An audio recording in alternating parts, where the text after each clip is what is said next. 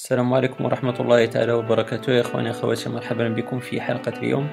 وفي هذه الحلقة سأقدم لكم أداة Spin. فهذه الأداة ظهرت في iOS 7 إذا لم تخني الذاكرة.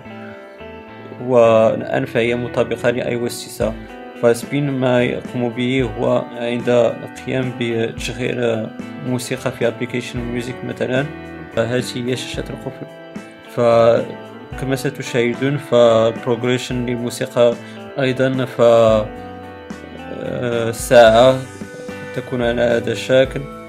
آه، والجميل فعند تغيير الموسيقى ستشاهدون هذه ال animation فتتغير وهنا عندنا خلفية ضبابية لصورة الألبوم.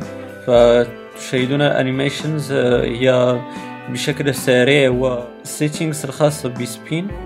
كما ستشاهدون فيمكن بالطبع enable و disable لهذا ال tweak وأيضا يمكنكم آه، أن تقوموا بحذف ال options للخلفية الضبابية لصورة الألبوم.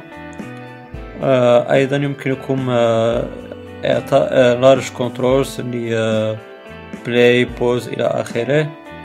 هنا يمكنكم تغيير مجموعة من الأشياء فمثلا الساعة يمكنكم تقوموا بتحديث 24 ساعة بالنسبة للمدن الفرنكوفونية وحذفها بالنسبة للبلدان عفوا الأنجلوساكسونية أيضا يمكنكم تغيير تكبير الساعة أو تصغيرها على حسب ذوقكم أيضا لون الساعة يمكنكم تغييره. إلى آخره فهناك مجموعة من الأشياء يمكنكم تغييرها.